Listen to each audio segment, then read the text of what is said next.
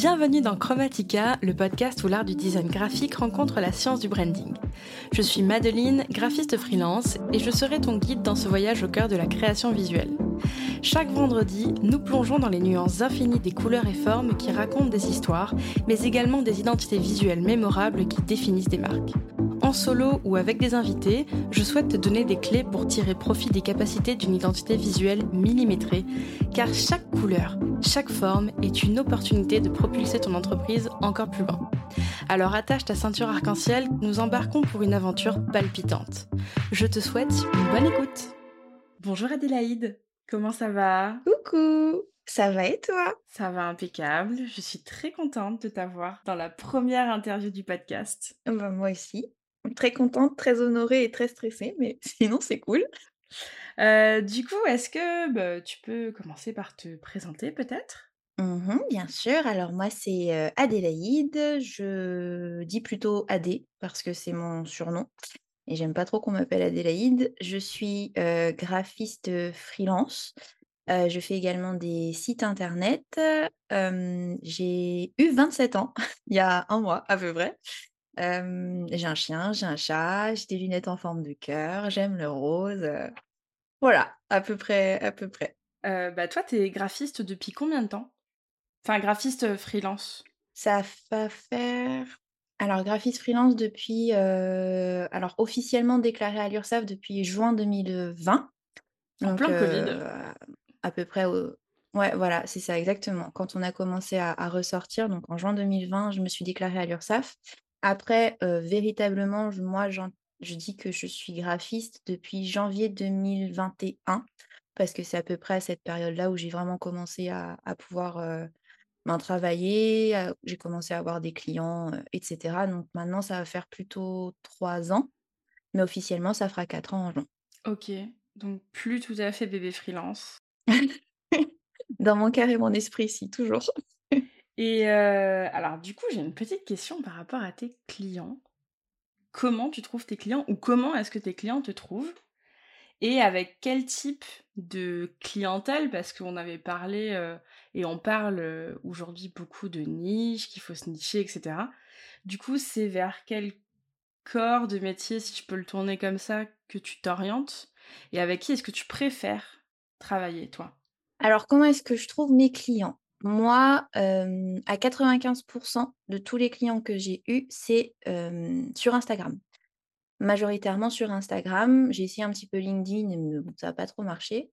Hem et en fait, j'ai aussi eu beaucoup de clients en bouche à oreille. Donc initialement, je les ai trouvés sur Instagram. J'en ai trouvé peut-être, heu, 3-4 et ces clients-là m'ont apporté de leurs clients ou de leurs connaissances, ce qui fait que du coup, j'ai beaucoup marché en bouche à oreille, par exemple sur, heu, 2022-2023, ça a marché uniquement comme ça et comme je suis sur Instagram, c'est des personnes qui sont du coup dans le milieu, digital, qui ont commencé à venir vers moi. Donc j'ai, eu eu des coachs, heu, des coachs business, des coachs de vie.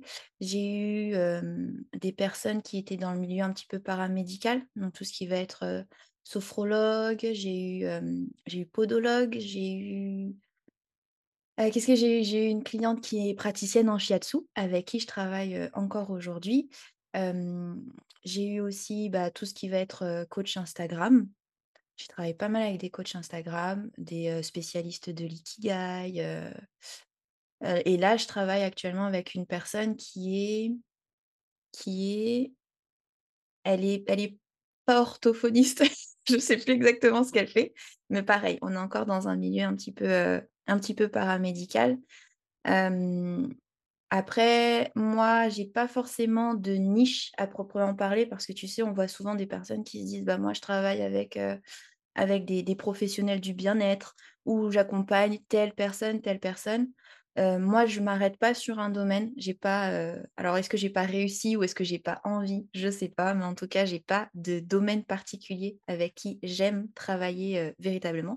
J'aime beaucoup travailler avec, avec les femmes. J'ai travaillé avec, bah, majoritairement que des femmes dans ma je peux pas dire carrière, mais dans mon évolution professionnelle, c'était majoritairement des femmes et le peu où j'ai eu à travailler avec des hommes, ça s'est pas forcément, bien passé. Donc je préfère, ouais, je préfère cibler, hem, la féminine, on va dire ça comme ça et j'aime beaucoup travailler, avec les coachs en général. J'aime bien les coachs. Tout ce qui est un petit peu holistique, je fais pas trop parce que j'estime que je suis pas forcément, la bonne personne pour ça. Et moi maintenant, ce que j'aimerais bien par contre, c'est travailler avec des personnes peut-être, j'aimerais vraiment travailler avec des personnes qui sortent du digital pour pouvoir travailler sur tout ce qui va être, heu, packaging, heu, tu sais, par exemple des menus, des emballages, ce genre de choses. Vraiment des choses où il y a besoin de produits physiques parce qu'en général le digital, ben, ça reste vraiment sur, heu, sur le site et sur Instagram et c'est pas forcément, à un moment donné, tu es un petit peu bloqué dans le challenge et dans la créativité. Ouais, donc tu voudrais du du palpable, du ouais. du IRL Ouais, et ouais. cetera, quoi. Ouais, ouais, ouais, ouais, ouais, exactement. Ah donc tu pourrais travailler en local. J'aimerais bien, puis en plus, là où je suis, il y a, ben, il y a beaucoup de personnes qui lancent leur business, mais qui essayent de lancer, dans des boutiques, ce genre de choses. Ouais. j'aimerais bien, ben, tu sais, faire, par exemple, les restaurants parce que, des fois, je vais dans des restos et je me dis: «Ah mais c'est pas beau!» ce genre de choses et je dis: «Ah, vas-y, je vais leur proposer». Là, tu vois, par exemple, on a eu, un événement familial et et c'était super cool où est-ce qu'ils étaient? C'était une petite épicerie, heu, salon de thé, trop mignon, mais ils avaient pas une jolie identité visuelle, tu vois? Je me dis: «Ah mais dommage!» donc j'aimerais bien petite, heu, essayer là. déformation professionnelle qui va bien. Trop, exactement. Donc ouais, le local et sinon aussi tout ce qui va être, hem, tu sais, par exemple, il y a beaucoup de personnes qui font des des marques de bijoux ou heu, Oui, du oui, truc de crochet, ce genre de choses, des céramiques, de la poterie, ce genre de choses-là et ben, pareil, j'aimerais bien essayer, heu, de toucher ce genre de personnes-là. Plus plus un petit peu l'artisanat, du coup? Un petit peu l'artisanat, ouais, ouais, ouais. Puis ça, c'est cool. Ton projet, heu, genre ton projet vraiment de rêve, ton dream project? Alors mon dream project, je ne sais pas vraiment lequel il est, mais je sais que et je te l'avais, heu, écrit, heu, dans mon brief, j'aimerais trop travailler pour une personne qui fait un food truck. Je sais pas, j'ai imaginé un food truck de Oui, risotto. c'est vrai.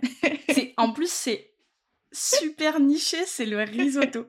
C'est pas un food truck de frites, c'est vraiment du risotto, c'est très ouais, précis. ouais, ouais, c'était du risotto parce que, tu sais, ça faisait un petit peu, hem, pas haut de gamme, mais c'était, heu, bah, c'est pas burger frites, même si tu peux faire des burgers frites haut de gamme, mais tu sais, c'est ça, tu as le petit truc où genre c'est pas un c'est pas le food truck, heu, du tu sais qui qui passe là comme ça, c'est Là, vraiment c'est la pâte au pesto de luxe, en fait. ouais, exactement et tu vois, tu as cette approche, bah, c'est proximité, mais en même temps, c'est un petit peu, hem, un petit peu luxe, tu vois? Haut de gamme, Ouais. tout ça et puis, ouais, j'avais un food truck de risotto parce que, bah, tu as tout ce qui va être, sur, heu, vitro enfin, je sais pas si on dit vitrophanie, mais sur, heu, sur le le food truck en lui-même. Ouais, bah, les les ce qui est tout ce qui est menus, les stickers, les ouais, stickers, ouais. ouais, voilà, tu vois? Le les menus, les trucs sur les réseaux sociaux, puis imagine, ils font, je sais pas, des petits cornets de genre des petits cornets de frites, mais on est sur du risotto, donc des petits des petits des petites boîtes de risotto, disons, Ouais, tu peux avoir les avec le petit logo et serviettes, les tout. petits couverts qui sont stampés, et Ouais, C'est clair qu'il y a beaucoup de choses à faire. ouais, Mais donc du coup, il y a y un business à monter, hein, clairement, Ouais, ouais, ouais, bah, écoute, hem, je suis je suis en réflexion. Alors pas pour moi parce que je je fais un très bon risotto, mais heu, non, j'ai pas envie. Mais heu, si jamais quelqu'un écoute et veut faire un food truck de risotto, je serais ravie de de faire une identité visuelle pour en tout cas. Mais je sais pas si tu te souviens, il y avait la chaîne, Mezzo di Pasta Oui, ouais, et eux, ils faisaient, des pâtes, à toutes les sauces, avec Ouais. différents types de pâtes. Mmh. Du coup, ton concept est pas stupide parce que du coup, ça fonctionnerait vachement pour du risotto. Franchement, j'aimerais trop. Mais même un food truck de pâtes, hein, comme Mezzo di Pasta, je dirais pas non, tu vois? Mais à partir du moment où c'est un food truck qui fait pas que burger frites, moi ça me va. c'est clair. Et tout ça, moi, ça m'emmène à la question que j'aimerais te poser. Mmh mh. Ta vision du branding et du Mmh graphisme actuellement, en 2024, c'est quoi? Alors, je vais peut-être nuancer ce que je vais dire. De base, pour moi, c'est essentiel. C'est-à-dire que, on fonctionne majoritairement avec la vue.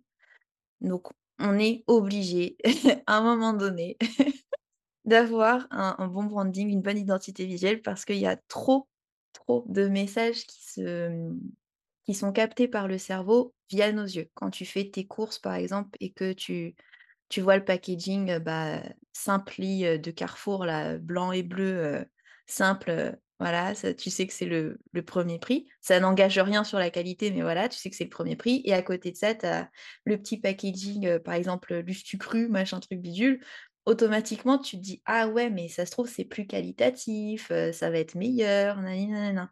Donc en fait, l'identité visuelle et le branding, c'est essentiel quand tu veux, transmettre les bonnes informations, quand tu veux attirer les clients, un certain type de clients, quand tu veux, bah, je sais pas, faire payer, peut-être plus cher aussi tes prestations? Parce que, bah, automatiquement, tu vois, moi, mon as bah, même regarde, je te parle de food truck, mais entre le food truck qui fait des bons burgers avec du bon miel, du bon chèvre et cetera et celui qui fait, les cheeseburgers McDo, bah, il y a quand même une différence, pareil, en termes de branding à avoir. Donc pour moi, c'est essentiel. Par contre, hem, c'est pas forcément quelque chose sur lequel il faut, tu vois, je pense quand on démarre, en tout cas, quand tu as pas de budget et cetera, c'est pas forcément quelque chose sur lequel il faut tout de suite, heu, se pencher parce qu'en plus, entre le moment où tu commences et le moment où tu es plus sûr de toi, plus sûr de ce que tu veux faire, il peut se passer un certain laps de temps et ce qui fait que, bah, automatiquement, l'identité visuelle que tu auras créée au départ va plus forcément être en adéquation avec ce que tu veux réellement ou ce que tu veux, heu, pour la suite. Donc c'est essentiel, mais c'est pas, c'est pas la 1re chose à à faire non plus d'un point de vue business. Ouais, quand tu démarres, ouais. Ouais, quand tu démarres. Après, ça dépend sur quoi tu démarres. Parce que tu vois, par exemple, je pense à mes petits mes petits restos locaux et cetera. Ouais, si quand même. Là, faut faut faire ça bien. Mmh. Quand tu es en en local, voilà, pour moi, quand tu es en local, il faut y penser, assez rapidement. Bah, surtout Quand tu quand digital, attirer non. du public, au final. Voilà, c'est ça, exactement. Parce que moi, finalement, je suis pas certaine que ce soit mon identité visuelle qui a vraiment attiré les personnes au départ quand je me suis commencée quand j'ai commencé plutôt et même là, tu vois, ça fait, heu, 1 an, 1 an et demi que je travaille sans identité visuelle, sans poster sur les réseaux, sans site internet et ça marche. Donc heu Je crois que c'est pas moi qui vais te faire la morale, je serais très mal placée. Je pense que je dois être la la plus mauvaise élève par rapport à ça. Et et je crois qu'on est beaucoup de créatifs, en fait, à être comme ça, mais il faut aussi voir les choses de la manière suivante, c'est que nous, ce qu'on vend, c'est pas notre identité visuelle, en fait. Non, Les gens ouais. viennent pas nous voir pour Non. notre identité visuelle à nous, ils viennent nous voir pour ce qu'on sait faire et ce qu'on a fait Mmh. pour les autres. C'est ça, exactement. donc au final, c'est plus le boulot que tu as fait et le boulot que tu vas faire qui va importer et qui va Mmh. impacter, Mmh. bah, les clients qui vont venir te voir, Mmh mh. plutôt que le reste. Ouais, c'est ça, exactement et c'est pour ça que maintenant, tu vois, je réfléchis, heu, bah, comme toi, tu as un site, c'est pas vraiment un site internet, c'est plus ton portfolio. Après, il y a des liens de contact et cetera. Ouais. Bah, c'est vrai que maintenant, heu, là, moi, je vais être en en étape pour refaire mon propre site. Je réfléchis, bon, bah, je vais peut-être vraiment faire plus un portfolio. Pareil pour les réseaux sociaux, on en avait déjà discuté toutes les 2, mais heu, j'ai plus forcément envie de de communiquer sur, comment faire ceci, comment faire cela, mais vraiment mettre en avant ce que, bah, ce que moi j'ai déjà fait, ce que je suis capable de faire et aussi la personnalité. Moi, il y a beaucoup de personnes qui viennent parce que, heu, ils apprécient ma personnalité et et ça matche bien. Mais ça, c'est super important, du coup. Quand tu Mmh. confies ton projet, vraiment, je le vois avec mes clientes. Tu sais, c'est quelque chose qui ressort beaucoup dans les Mmh. 1ers contacts. Il y a, une sorte de vibe. Ouais. Heu, par exemple, heu, bah, je t'avais dit ma dernière cliente en date, quand Ouais. j'avais mis dans le questionnaire, heu: «Qu'est-ce que tu veux ajouter?» Ouais, il y avait, bah: «J'aime beaucoup ce que tu as fait pour J&J et pour Safia, heu, tu as l'air professionnelle» et le 3e point, c'était: «Et tu as l'air vraiment trop cool». Et tu forcément, c'est un point qui est à prendre en compte parce que tu vas être amenée à beaucoup parler, en fait, avec le Mmh. client et le client va va vraiment devoir te faire confiance. C'est ça. C'est vraiment, moi, j'aime bien appeler ça une danse à 2 Mmh. parce qu'au final, tu dois rentrer dans sa tête, il doit te faire confiance et te donner la main. Mmh. Donc si le feeling, il est pas là, Ouais, forcément, la collab, elle se passe pas bien Exactement. et si la collab se passe pas bien, tu fais un travail qui est pas à la hauteur de ce que tu aurais pu faire Et tu es pas satisfait non plus. ouais, puis après, c'est un projet que tu as pas envie de montrer. Enfin, moi, il y a Non, du y a tout. quelques projets que je veux pas mettre dans mon portfolio parce que j'estime que c'est pas à la hauteur de ce que j'aurais pu faire Ouais. et puis, heu et puis ça me enfin, ça me correspond plus, quoi. Non, non, je suis d'accord. Je quand je quand je t'écoutais parler, je pensais déjà à quelques, bah, à quelques à quelques projets, à quelques clients, justement, où où j'aurais préféré danser avec quelqu'un d'autre, concrètement. C'est clairement le bal de promo quand tu trouves tes clients. Ouais, c'est exactement ça après tu es comme ça à distance. Mmh Ah bah, ça peut carrément se transformer en balle de promo à la Carrie. Oui, c'est ça. Et du coup, est-ce que toi tu as des collabs, j'ai cru comprendre que oui, heu, qui se sont pas forcément super bien passées et que Ouais, tu ouais, peut-être aimé gérer autrement ou pas? Alors j'en ai 2 principales qui me viennent en tête. 2-3, mais on va dire vraiment 2. Hem et c'est en fait le le le le souci principal, c'est moi qui me suis pas vraiment écoutée. C'est-à-dire que, bah, à un moment donné, quand tu gères pas forcément bien ton business pour X ou Y raison, des fois tu te dis: «Ah, il faut absolument que je prenne ce client, ça m'apporte, voilà, le CA, machin truc bidule» et j'ai senti quand j'ai commencé, bah, justement à faire cet appel découverte que, ça n'allait pas aller. Bon, mais j'avais besoin de thunes, hein, disons-le concrètement. Et j'ai dit oui et finalement je me suis retrouvée, bah, déjà c'était un milieu que j'aime pas forcément travailler, avec parce que, bah, c'est pas forcément un milieu qui me parle et heu et voilà, pas forcément, beaucoup de créativité à ce moment-là pour travailler sur ce type de projet-là. Même si initialement ce que j'avais proposé, je trouve que c'était ma foi très sympathique. Et et au final, je me suis retrouvée aussi dans une relation très, exécutive. C'est-à-dire que, tu vois, j'avais par exemple fait mes propositions. J'avais dit: «Bah, on peut faire ça, ça, ça, voilà, moi je vous propose ça». Je soumets à à ma cliente. D'ailleurs, ma cliente, je me rends compte que finalement, elle est pas une, mais ils sont 2. il y a elle et son mari et ils disent: «Ouais, ouais, c'est très bien et tout. Est-ce qu'on peut faire ça? Est-ce qu'on peut faire ça? Est-ce qu'on peut faire ça? Est-ce que quand on veut cette étoile-là, est-ce qu'on peut rajouter ceci? Est-ce qu'on peut changer cette couleur?» tu vois? Et là, je me je me rends compte finalement que, moi, ce que j'avais fait initialement, bah, on se retrouve avec 30% par exemple du logo, 30% du logo que j'avais fait et 70% de ce que mes clients, heu, ont voulu modifier et qui rentrait pas de base dans ce que moi j'avais prévu de faire, heu, dans la direction, heu, sur laquelle je voulais partir pour ce projet-là. Et à un moment donné, j'en avais assez donc bah, je faisais: «Oui d'accord, oui d'accord», tu vois? Et je j'étais vraiment devenue exécutante et c'était eux mes directeurs artistiques quoi, quelque part.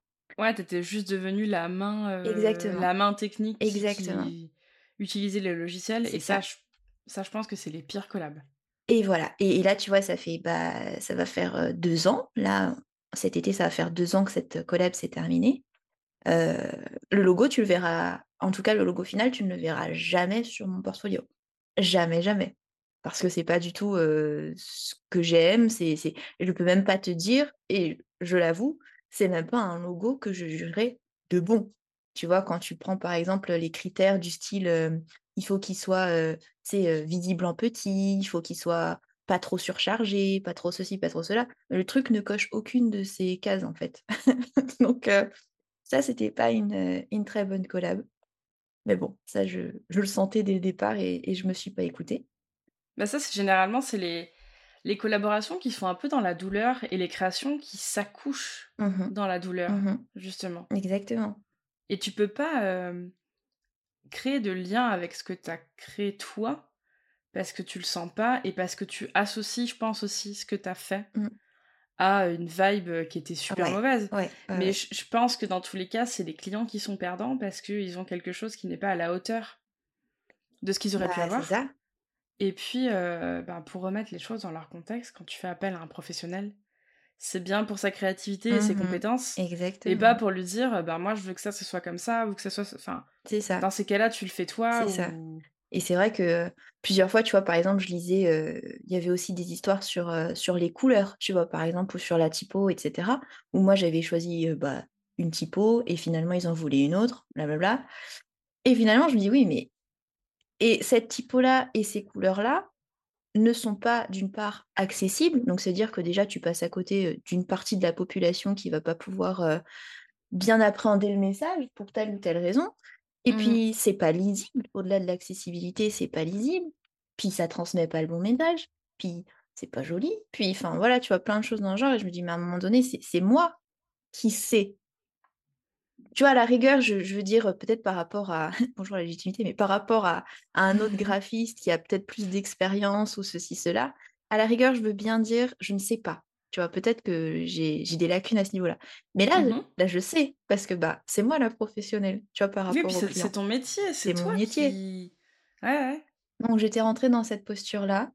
J'en avais vraiment assez, de cette collaboration et en fait, je même pas, tu vois, je te dis ça fait 2 ans, c'est pas vrai. La collaboration, elle a duré pendant au moins 6 mois, 6 à 7 mois, le temps que, bah, l'identité visuelle soit faite, puis le site internet et cetera et je me rappelle même, je suis partie à la Réunion, l'année dernière et je pensais avoir terminé avant mes vacances, tu vois? Je pars 2 semaines, je reviens, il y a encore des choses à faire. Je dis: «Ah mince, mais moi je je veux pas». Donc c'était pas une, une bonne collab parce que, bah, la vibe était pas là, c'était pas, heu, un domaine que j'appréciais. Ça a traîné en longueur et je me suis retrouvée dans l'exécutif. Donc heu, 4 points, heu, 4 points non négligeables. Mmh. Sachant que je me souviens que alors pour la petite histoire, je t'avais dans ma formation, Mmh. dans feu ma formation Fut ma formation. Mmh. Heu et il me semble que la première chose que je vous avais dite à toutes, c'était que s'il y avait un truc que vous sentiez pas, Ouais, il fallait pas y aller exactement. et ce qui est très rigolo, c'est que moi, j'ai fait l'erreur pas plus tard qu'en 2023. Ah ouais? où j'ai eu hem, un rendez-vous avec une nana, le projet était intéressant et tout. Et pareil que toi, en fait, je me suis retrouvée dans la position où, bah, j'avais pas trop de travail, donc il fallait bien que je rentre des Mmh. contrats.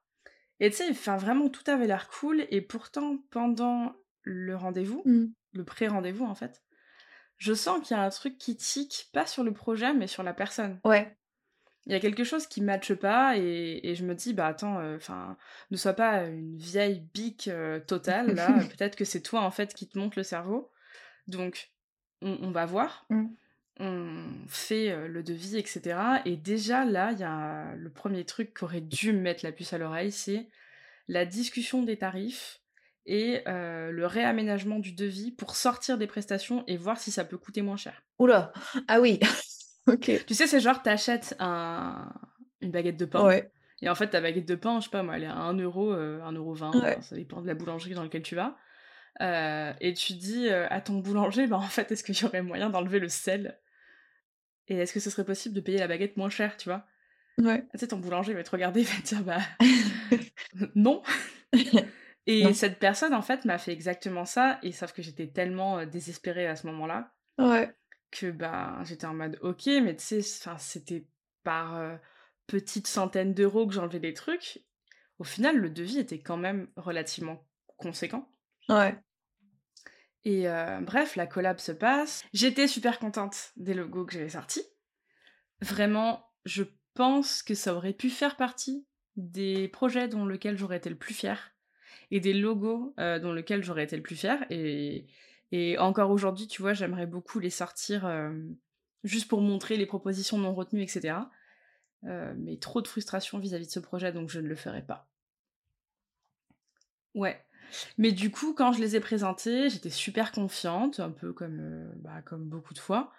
Euh, et concrètement, en fait, euh, c'était ah, j'adore et tout. Et, et pareil que toi, en fait, elle est allée montrer ça à son mari, à son chien, à sa grande-tante, enfin, qui sais-je encore. Et au final, il fallait changer les couleurs. La typo, je préférerais celle-là, mais si tu pouvais la modifier pour qu'elle soit comme ça, ça serait mieux. Euh, Enfin bref, il a fallu faire des modifications énormes. Au final, ce n'était plus mon travail. Et je crois que je lui ai dit, il va falloir qu'on s'arrête au niveau des modifications. Parce que sans te mentir, je pense que j'ai dû faire des modifs au moins 30 fois. Waouh! Pour voir, entre guillemets, tu vois. Oui, c'est ça, pour voir. Je, je lui ai dit, au bout d'un moment, il va falloir arrêter les modifications parce que on est en train de partir vraiment dans une direction qui n'a plus aucun sens. Mmh, mmh. Les, les modifications ne faisaient plus sens du tout et n'allaient plus avec le projet. Et je lui ai dit, on est en train de perdre du temps et surtout, Mmh. ça ne sert à rien. Donc, on va s'arrêter sur un truc. Surtout que moi, dans mes devis, c'est précisé, il y a un nombre Ouais. de modifications spécifiques. Ouais. Et si tu le dépasses, en fait, je, Tu je suis obligée de facturer. Bien sûr. Là, je n'ai pas facturé parce que je suis pas non plus la pire des, des nénettes. Mais c'était horrible. Et du coup, pour bien terminer cette collab qui, qui m'avait déjà mis les, les foies, euh, je fais la session de droit. Et tu sais, ma session de droit, en fait, je la fais sur 5 Ouais. ans pour une nouvelle entreprise, ce qui semble logique parce que tu ne peux pas savoir ouais. si ton entreprise elle va pérenniser ou si tu vas pas te casser la business. Ce qui va se passer, bien sûr. Du coup, Mm. je fais la session de droit Mm. et, et accroche-toi parce que c'est là où c'est magique. Elle signe la session de droit. Les Mhm. CGV avaient été signés. Tous les Mhm. documents avaient été signés, datés, Ouais, ouais. etc. Trois jours après, je reçois un mail qui me dit Oui, alors d'accord, je, je, je suis pas du tout d'accord pour le fait que tu ne me cèdes les droits du logo que pendant 5 ans. Je veux que le logo m'appartienne à 100%. Mais, mais Et madame, du coup, tu sais, j'étais en mode euh, Quoi? Mais, mais qu'est-ce qui se passe? Enfin, Qu'est-ce que. Pourquoi? je... compris là. Où, est-ce que j'habite? Quel est mon prénom? Je ne sais pas. Enfin, c'était lunaire. Et, euh, et du coup, euh, je dis ok, je peux comprendre. Donc du coup, on peut, on peut s'arranger. Effectivement, je peux te Mhm. faire un avenant au contrat. Euh, mais en fait, je ne te céderai les droits que pour une durée réglementaire, même s'il n'y a pas Mhm. vraiment de durée en France. Euh, mais ce sera pas gratuit. Mhm. Et et tu sais, dans ma session de droit, c'est bien écrit que après tu peux la refaire et que ça peut Mhm. coûter plus Ouais. cher vis-à-vis du rayonnement de ton entreprise, etc., etc. Donc je lui dis, la session de droit que je t'ai fait actuellement, elle va dans le sens de ta boîte. Et si dans Mm. 5 ans ça a fonctionné et que ben il faut euh, refaire une session et que tu génères beaucoup plus de chiffre d'affaires, c'est logique Mm. que du coup tu payes un peu plus cher. Bien sûr, Et ça alors va là, j'ai droit, euh, oui, la réussite de mon entreprise, je ne la dois qu'à moi-même, je ne la dois pas à ton logo. Euh, le logo, de toute façon, je l'ai payé, donc il est à moi. Il n'y a rien à dire et tout. Et, et c'est parti très très loin. Assez loin pour que moi, je me, me concerte avec un juriste. Que Ouais, j'aille voir même. la nana chez qui j'avais fait la formation sur les droits d'auteur pour m'assurer que mon propos était le bon. Ouais. J'ai revu Ouais. tous mes contrats, j'ai envoyé mes contrats à un juriste qui a vérifié, etc. etc. Euh, D'ailleurs, euh, merci WeMind, s'il passe par là. et, euh, et au final, donc c'est allé loin parce que soi-disant qu'elle, elle avait une avocate. Une avocate qui lui avait dit que c'était pas bon, etc. Tu vas sur internet, euh, tu peux vérifier en fait, hein, c'est écrit noir sur Ouais. blanc, la loi elle est pas, elle a pas changé. Et du coup, j'ai dû lui faire un mail qui, sans déconner, il devait y avoir 10 minutes de lecture où je reprenais tout, point par point. Et tu sais, j'ai commencé le, me- le message par euh, Sauf erreur de ma part. Point numéro pas 1, possibles. je prenais, je paraffais, je remettais. Et j'ai terminé par un euh, cordialement, euh, je sais plus, enfin, je sais plus exactement comment j'ai terminé mon mail. Mais euh, son mail à elle, ça a été d'accord, bonne journée. En fait, il y Ok, avait- juste rien à dire en fait. Bah oui, oui, bien sûr. Et quant au fait que je lui expliquais que les droits moraux du logo, en fait, Mm. que j'étais la maman de ce bébé et que en fait Mhm. je ne pouvais pas lui Bien céder sûr. ces droits-là, Bien sûr. elle a pété une pile. Elle avait Oui. payé, c'était à elle. Bien sûr. Bien sûr. Mais ça, c'est une. Je sais pas comment ça s'appelle en français, mais une, une- une- une misconception. Je sais pas si tu vois en anglais. ouais, ouais, c'est une, Euh, une idée préconçue. Voilà, Mais je pense aussi que c'est un manque euh, d'éducation que les clients peuvent avoir par rapport aux Mm. droits qu'ils ont sur Mm. une production de notre esprit Ouais, au final. ça. Donc voilà, pire collaboration, la pire mauvaise foi que j'ai vue de ma vie En quoi? 14 ans de. en 14 ans de carrière, ouais.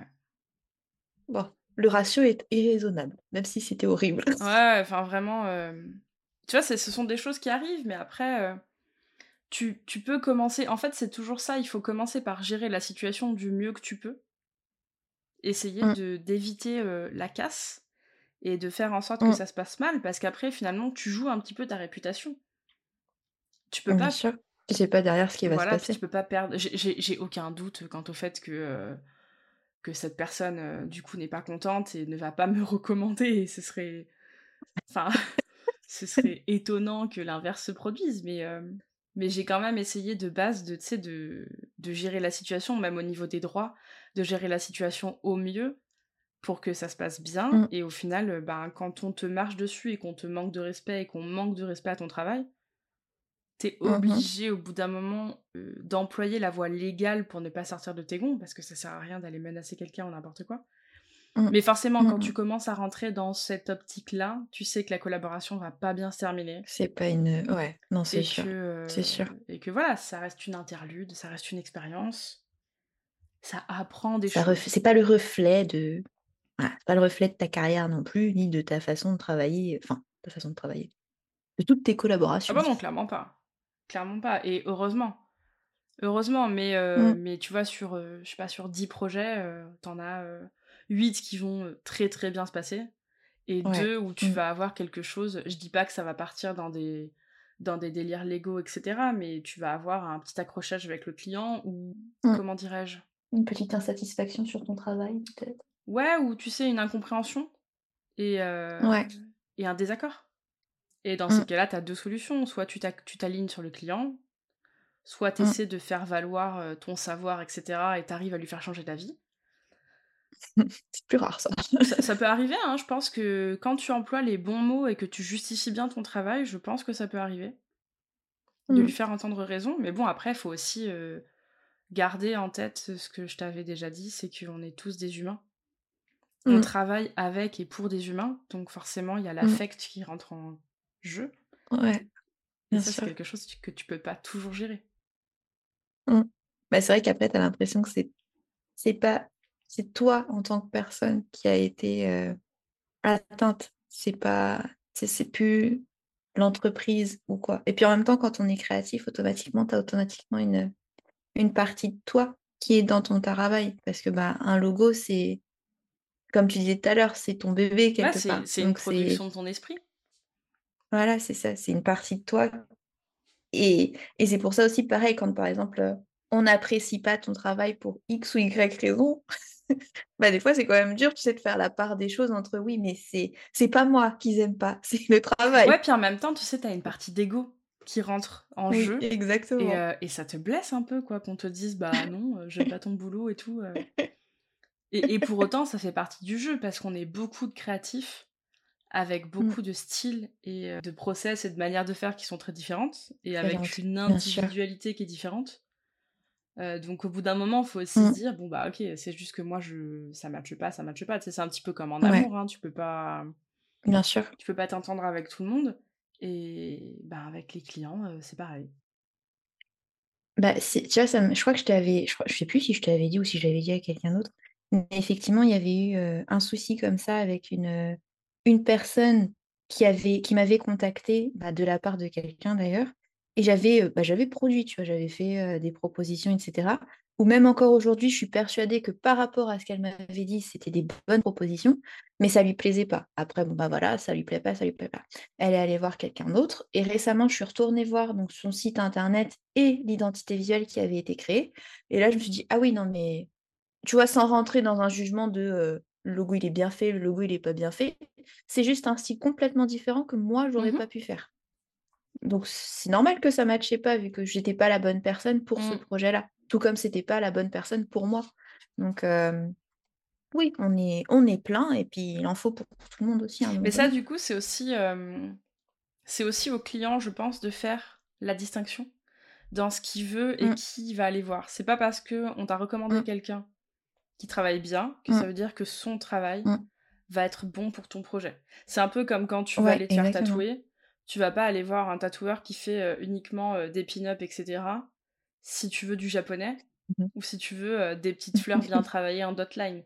Mais ça, tu vois, je pense que c'est le meilleur exemple que je peux donner aujourd'hui. Quand quand tu t'intéresses vraiment au monde du tatouage et que tu sais qu'on va pas voir n'importe qui, ouais. tu choisis ton artiste vraiment en fonction de son style et pas en Mmh, fonction du fait qu'il va te tatouer pour, heu, 150 € heu, sur ta chaise de cuisine, tu vois?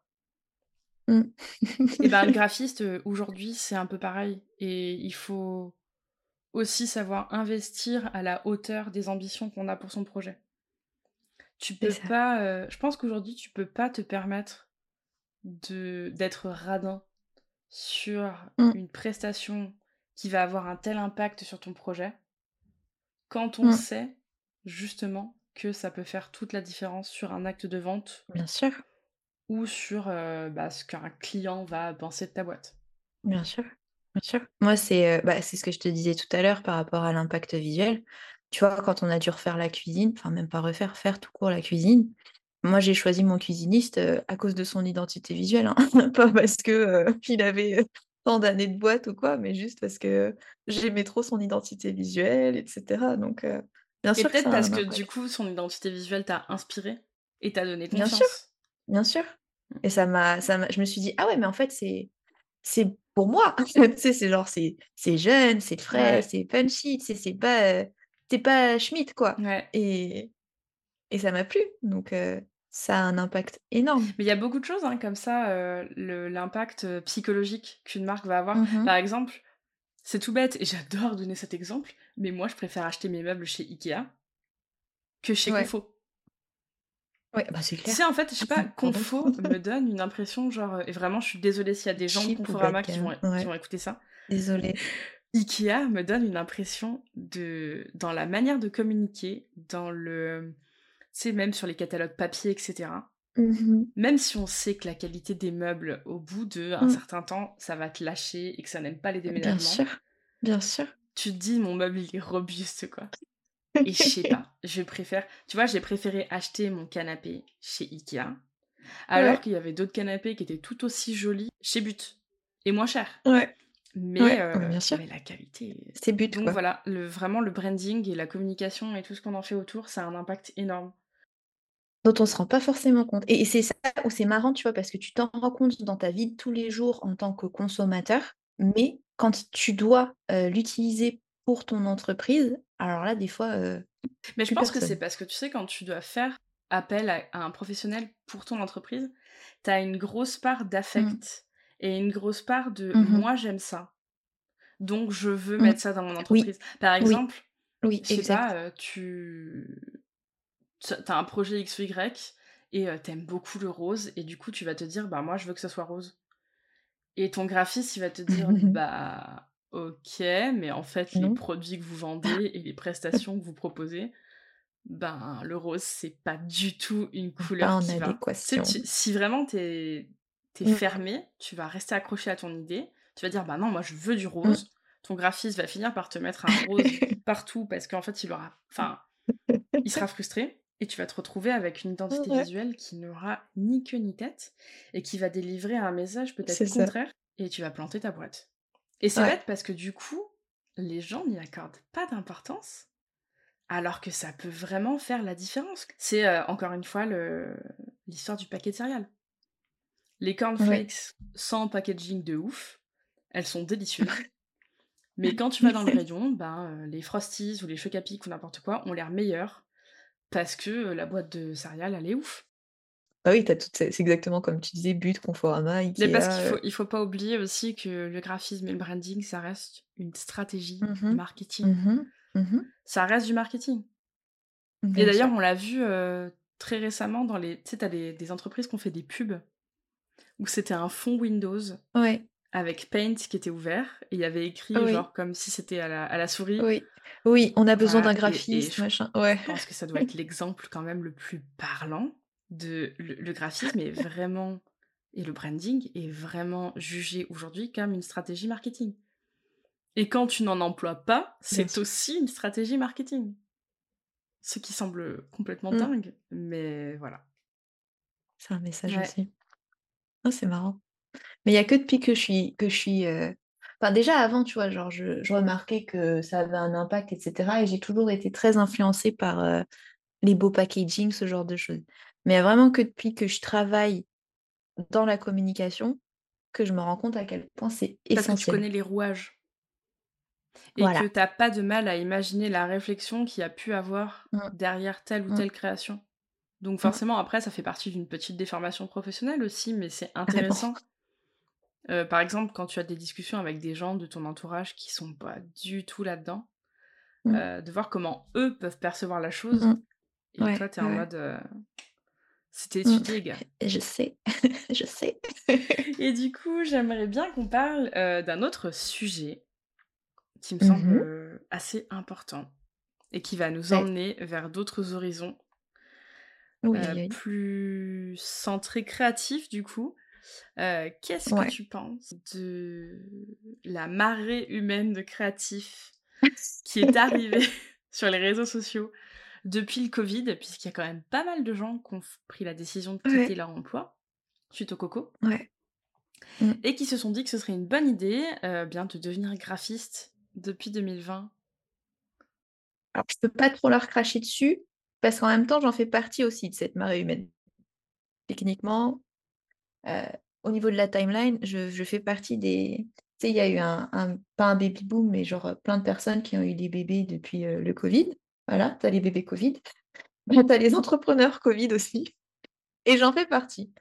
Et c'est vrai que, mine de rien, moi, ça bah, ça m'a fait peur et ça peut continuer encore de me faire peur, même si bon, maintenant, ça va faire quatre ans que on est sorti du confinement, etc. Donc, au bout de, de trois ans, tu commences à voir quand même qui sont toujours là et qui ne sont plus là.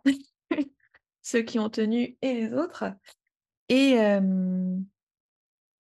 bah, c'est vrai que moi, ça me met quand même un, sacré coup dans ma légitimité, des fois, de, de, les voir et de me dire Ah, mais attends, mais est-ce que eux, ça marche Et moi, est-ce que ça marche? Mais moi, ça marche pas, ce qui n'est pas du tout vrai. Et, mmh, et j'ai l'impression qu'effectivement, graphiste, ça a été un petit peu, tu sais, comme, comme les community managers. Et également comme les rédacteurs web, et puis les ghostwriters, etc. Oui, comme aujourd'hui, on peut avoir les experts en intelligence artificielle ou, ou les experts Notion. Ouais, on s'est introduit. Exactement, ouais, c'est ça, expert Notion, coach Instagram, coach business, etc. Un petit peu l'emploi facile. Alors, les autres, je ne sais pas. Mais c'est vrai que graphiste, des fois, je vois des personnes qui proviennent de cette vague, de cette marée humaine de Covid, qui au final, c'est pas comme ça en fait mmh. que ça marche le graphisme. Et c'est et ça m'agace parce que ça jette un petit peu un, discrédit sur mmh. nous autres derrière, tu vois? c'est t'as as tout, t'as des personnes qui qui font pas cher, qui font peut-être bien mais qui font pas cher, ou qui font pas bien et pas cher. T'as as aussi les gens qui font pas bien et qui, qui sont chers. Qui font pas bien et qui sont chers. Aussi, exactement. Et, mmh. et c'est pour ça que tu vois, quand moi je me suis lancée, bah mine de rien, j'ai eu peur aussi parce qu'il y a eu plein d'autres mondes qui se sont lancés en même temps. Et là, tu, tu dis, quand tu utilises l'histoire de la marée, c'est vrai, parce que tu, tu tournes ta tête et un mètre plus loin, il y a aussi un graphiste. Tu tournes ta tête de l'autre côté, pareil, il y a un autre graphiste. Et à un moment donné, je me dis, oui, mmh. mais ok, on est 8 milliards sur Terre, mais il n'y a pas 8 milliards de personnes qui ont besoin d'un graphiste. Et à un moment donné, on est tellement, est-ce que je vais continuer à avoir des clients, moi, de l'autre côté? Et en même temps, tu vois, cette question, on peut vite y répondre en reprenant ce qu'on disait tout à l'heure, c'est-à-dire que oui, il y a beaucoup de mmh. graphistes, mais il y a mmh. beaucoup d'humains, beaucoup de personnalités et d'affects différents. Donc forcément, au bout d'un moment, tu vas trouver chaussure à ton pied. Tu sais, je pense qu'il n'y a pas forcément de de mauvais projets, il y a juste de mauvais choix de, de prestataires au final. On dirait, c'est dans Astérix, il n'y a pas de bonne ou mauvaise situation. non, mais c'est vrai. mais après, en même temps, par rapport à ça, je me dis aussi que, bah, pareil, tu as, as, plein de types de personnalités, de clients différents, de prospects différents, et ils sont aussi à un stade différent. Ce qui veut dire que, ben, par exemple, moi, aujourd'hui, je fais une identité visuelle à mon niveau à quelqu'un. Peut-être que dans 2-3 ans, il va venir te voir toi parce que ben il a besoin d'un niveau entre guillemets supérieur, tu vois, où, où il a un autre stade et où il a besoin d'un autre type de personnalité. Ce mmh. qui veut dire que ben ouais, tu commences, tu trouves un, un, client, machin. Peut-être que dans quelques années, il va aller voir quelqu'un d'autre parce que cette personne-là lui correspondra plus, parce qu'il aura rebifurqué, parce que bah, tu seras plus là, enfin ce genre de choses. Mmh, Donc, mmh. Donc peut-être qu'aussi c'est une espèce de, de cycle également qui s'entretient tout seul. Ah oui, clairement, il y a des besoins différents. Enfin, je, peux donner par exemple l'exemple de Meylan, mmh. qui était passée par une, autre graphiste il y a quelques années parce que à mmh. un instant T, elle avait certains besoins et elle mmh. avait un attrait potentiel pour certains styles. Ouais. ce qui s'entend absolument. Aujourd'hui, mmh. elle est venue me voir moi. Pourquoi? Bah Parce qu'elle a d'autres besoins, euh, mmh. peut-être d'autres aspirations aussi. Et, euh, et, et à ce moment-là, c'est moi qui réponds à ce besoin. Ouais, Et peut-être que euh, dans 5 ans, elle ira voir quelqu'un d'autre parce qu'elle aura encore d'autres aspirations et qu'elle voudra peut-être faire bifurquer son entreprise dans une autre direction. Mmh Et ça, c'est quelque chose qui s'entend. Et comme je disais dans un épisode précédent dans le podcast, le graphisme et le branding, c'est pas quelque chose de fixe. De fixe, Et c'est tout à fait normal de vouloir le faire évoluer et d'aller voir quelqu'un d'autre. Il n'y a pas euh, de contrat d'exclusivité de signer avec Mmh. un prestataire. Mmh, mmh. Euh, vraiment, c'est naturel et en fait, ça suit l'évolution de l'humain qui porte le projet. Ouais, c'est ça. Parce qu'après, on n'est pas, on travaille pas non plus avec des grands groupes, tu sais, du style euh, Carrefour ou Center Park qui changent euh, leur identité visuelle euh, des dizaines d'années plus tard, tu vois, et qui Ouais, gardent vraiment la même. ouais, On est avec vraiment des, des... C'est des entreprises à taille humaine, donc tu travailles avec des humains qui peuvent évoluer, ne serait-ce qu'en un, en un ou quelques mois, en un mois, en un an, en deux ans, et ça évolue parfois, ça évolue parfois vite, donc, euh, donc non, c'est normal. Mm. Mais ça, il faut l'intégrer aussi de ton côté et savoir que euh, bah, aujourd'hui, tu corresponds pas à telle personne, mais tu corresponds peut-être à telle personne, et puis demain, tu correspondras à telle, telle autre personne. Mm. Et, euh, et c'est pour ça aussi qu'il faut, je pense, continuer à, bah, à s'entretenir, entre guillemets, à, Ouais, se, à rester à à niveau et puis à. Ouais, continuer voilà, à ça. travailler et à avancer. Et en Mm. même temps, c'est le genre de choses qui peut faire naître un monstre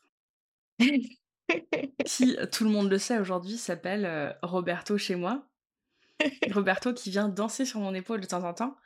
Mais le Hey, monstre de le monstre dont je parle, tous les créatifs le connaissent. Oui, C'est le syndrome de l'imposteur, ce l'imposteur. fameux. La pourriture. Ouais, qui vient, euh, qui vient toquer euh, chez toi quand, euh, bah, quand il se passe le moindre truc.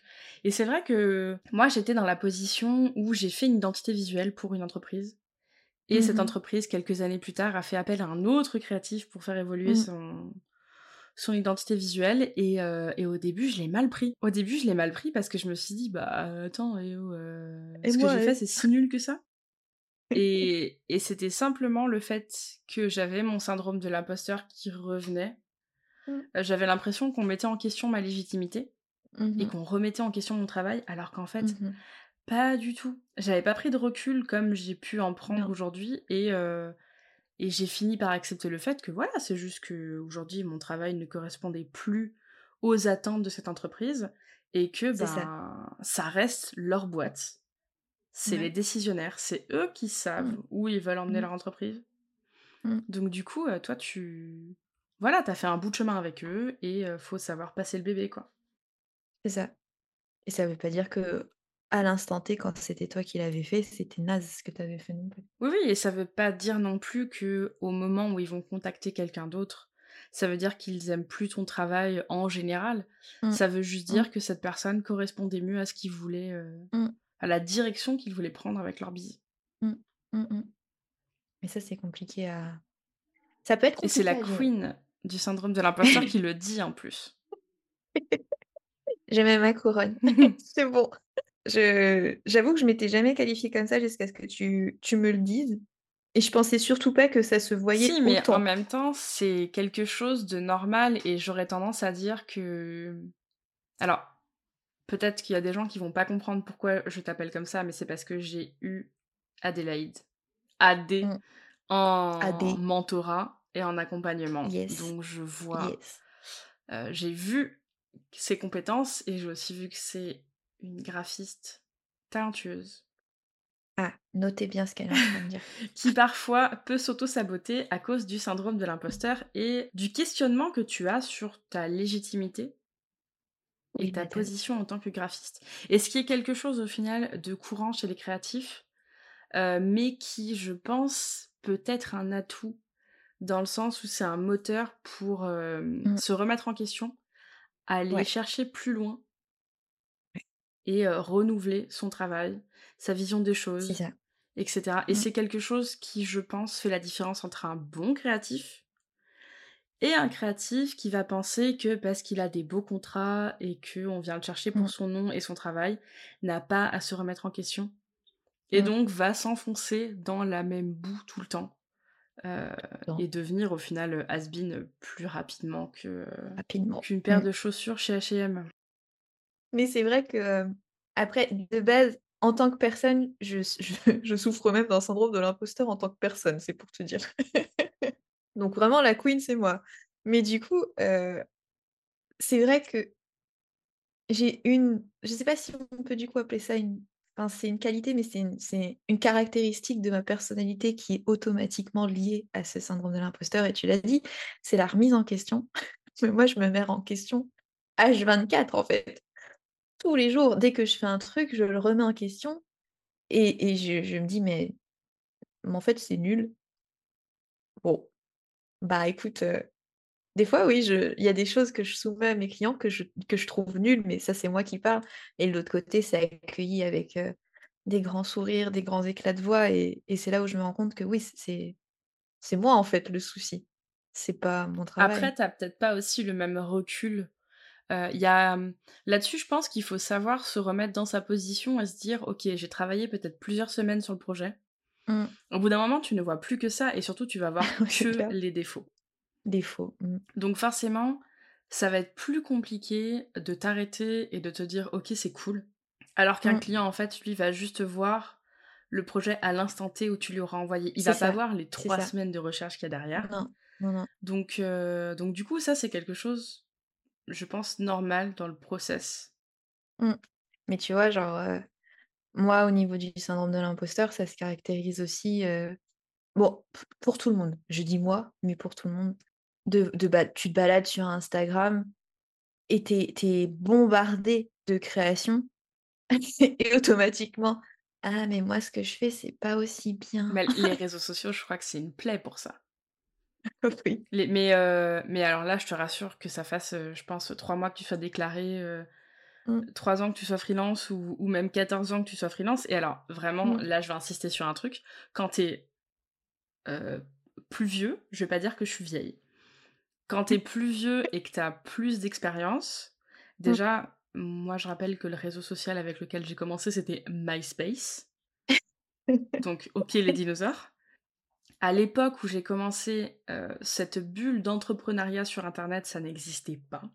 Heu, les Mmh. gens qui avaient un avis super clivant sur un tas de trucs, ça existait quand tu voulais rentrer dans l'art de certaines personnes sur Facebook et encore. Mmh. C'était très Mmh. passif-agressif et c'est toujours super passif-agressif. Heu, tu avais, je crois qu'à l'époque et je pense que ça existe toujours, pour montrer tes créations, il y avait DeviantArt Oui, ça existe et encore, je ouais. crois que j'ai toujours un profil sur DeviantArt, donc si quelqu'un le trouve, heu, bienvenue. C'est super dark, hein, ce que je faisais à l'époque. Genre, on est dans une période évanescence, Oui, oui, ouais, oui. voilà. Super, je suis ravie de savoir que c'est toujours en ligne. Mais du coup, moi, en tant que personne qui est commencée dans un on va dire dans l'avant, heu, période Instagram et cetera, Ouais. il y a un côté, heu, OK boomer des fois quand je me connecte et que je regarde des trucs et et que je me dis: «Mais pourquoi?» et et tu sais, je me sens c'est pas que je me sens pas à ma place, mais j'ai beaucoup de mal à utiliser Instagram Ouais. comme d'autres créatifs vont le faire et j'ai Mmh. l'impression que certains créatifs sont carrément, heu, dans le côté, heu, super marketing de leur travail. Oui, Et ouais, par ouais, contre, j'ai noté un truc, c'est que du coup, ça crée des tendances de création, ce qui Mmh. est vraiment, je suis désolée de le dire, mais qui est ultra mauvais. Parce que du coup, tu as des entreprises qui surfent sur ces tendances et donc en fait, un coup, elles vont se positionner là, un coup, elles seront positionnées là, etc., etc., etc., pour Mmh. parler à la nouvelle génération. Mmh, Sauf que mmh. du coup, toi qui fais pas partie de ces générations-là, tu sais pas où tu dois te positionner. Et du coup, t'es un peu à tâtons. Tous ces créatifs qui postent plein de trucs qui se ressemblent et tout, au bout d'un moment, toi qui ne fais pas la même chose, tu te dis bah ok, en fait, si je veux qu'on me voit, il faut que je fasse ça. Parce que ça fonctionne. Mmh. Et si tu le fais pas parce que c'est pas en accord avec tes valeurs, bah alors là, c'est syndrome de l'imposteur, remise en question de ta légitimité, mon travail c'est du caca, je vais fermer Mmh. mon entreprise et, euh, Mmh. et je vais aller vendre des frites, quoi. Et du coup, moi j'ai une, une toute, euh, toute dernière question pour toi. Qu'est-ce que tu aimerais dire aux gens qui pensent aujourd'hui que le graphisme c'est juste trois typos et quatre couleurs et que c'est quelque chose de simple?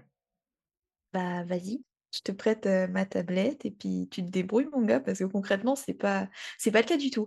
Et alors figure-toi que ça, j'ai eu, eu ce cas de figure avec avec un, membre de ma famille, de ma famille proche. Et ah non, mais ça va, c'est simple en fait. Je fais ça sur Canva. Hein.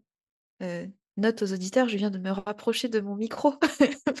au mot Canva. Non, c'est pas, c'est pas simple parce que franchement, et même je vais te dire, j'apprécierais que ce soit aussi simple parce que là, ça enlèverait, ça enlèverait des couches et des couches d'inquiétude et de, et de et des heures et des heures passées sur un projet parce que non, non, non, c'est pas simple. Y a, en fait, il y a, il y a tout un, un impact psychologique derrière dont on n'a pas conscience dont les personnes n'ont pas conscience et dont même toi, tu n'auras pas forcément conscience avant de te mettre dans le truc.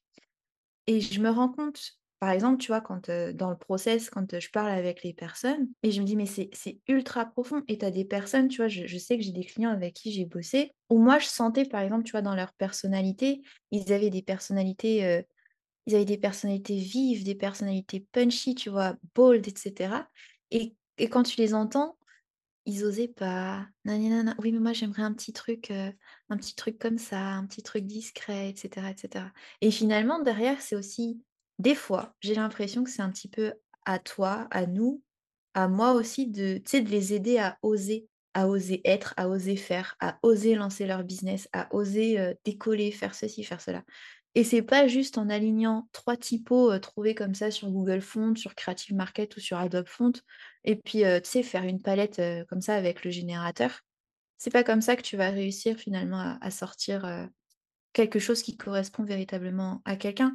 Donc ça, c'est juste d'un point de vue psychologique, si je puis dire, mais même d'un point de vue technique. Faut arrêter le délire, hein. C'est pas. Il y a des trucs, c'est c'est technique. Alors, on est très aidé maintenant en fonction du logiciel que tu vas aider. Tu sais, par exemple, quand tu es sur Adobe avec l'outil Plume qui, qui fait les trucs tout seul, etc.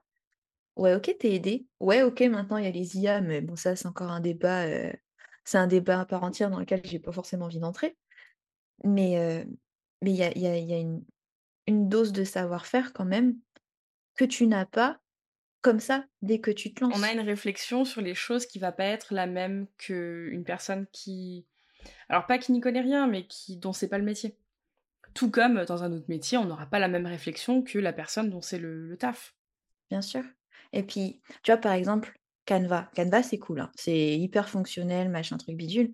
Mais c'est effectivement fait à destination des personnes qui ne manipulent pas derrière des logiciels. Donc, tu n'as pas besoin, en fait, de l'outil plume, de ceci, de cela. Donc, si tu veux faire des trucs simples et rapides et, bien, oui, tu prends Canva. Mais si derrière, tu as besoin de réfléchir davantage, de construire plus profondément, bah, tu fais appel à un autre logiciel. Et bien sur ces bonnes paroles, on va conclure l'épisode. En tout cas, Adélaïde, Adé, excuse-moi, euh, merci beaucoup d'avoir répondu présente pour ce premier épisode en duo de Chromatica. Je suis super contente que ce oh. soit toi. Ça me fait tellement plaisir de dire ça. Tu vois, ça, ça fait du bien à mon syndrome de l'imposteur. et ben, du coup, je te souhaite plein de bonnes choses pour 2024 et pour ta carrière. Et puis, ben, j'espère que tu reviendras dans un prochain épisode. Merci d'avoir écouté cet épisode de Chromatica, j'espère vraiment qu'il t'a plu. N'oublie pas de t'abonner sur ta plateforme d'écoute préférée et de laisser un commentaire ou un mot d'amour ainsi que des étoiles. C'est ce qui aide à vraiment faire connaître le podcast en plus de m'envoyer du love. On se retrouve la semaine prochaine, mais d'ici là, tu peux me retrouver sur Instagram, madostudio. Porte-toi bien et je te dis à très vite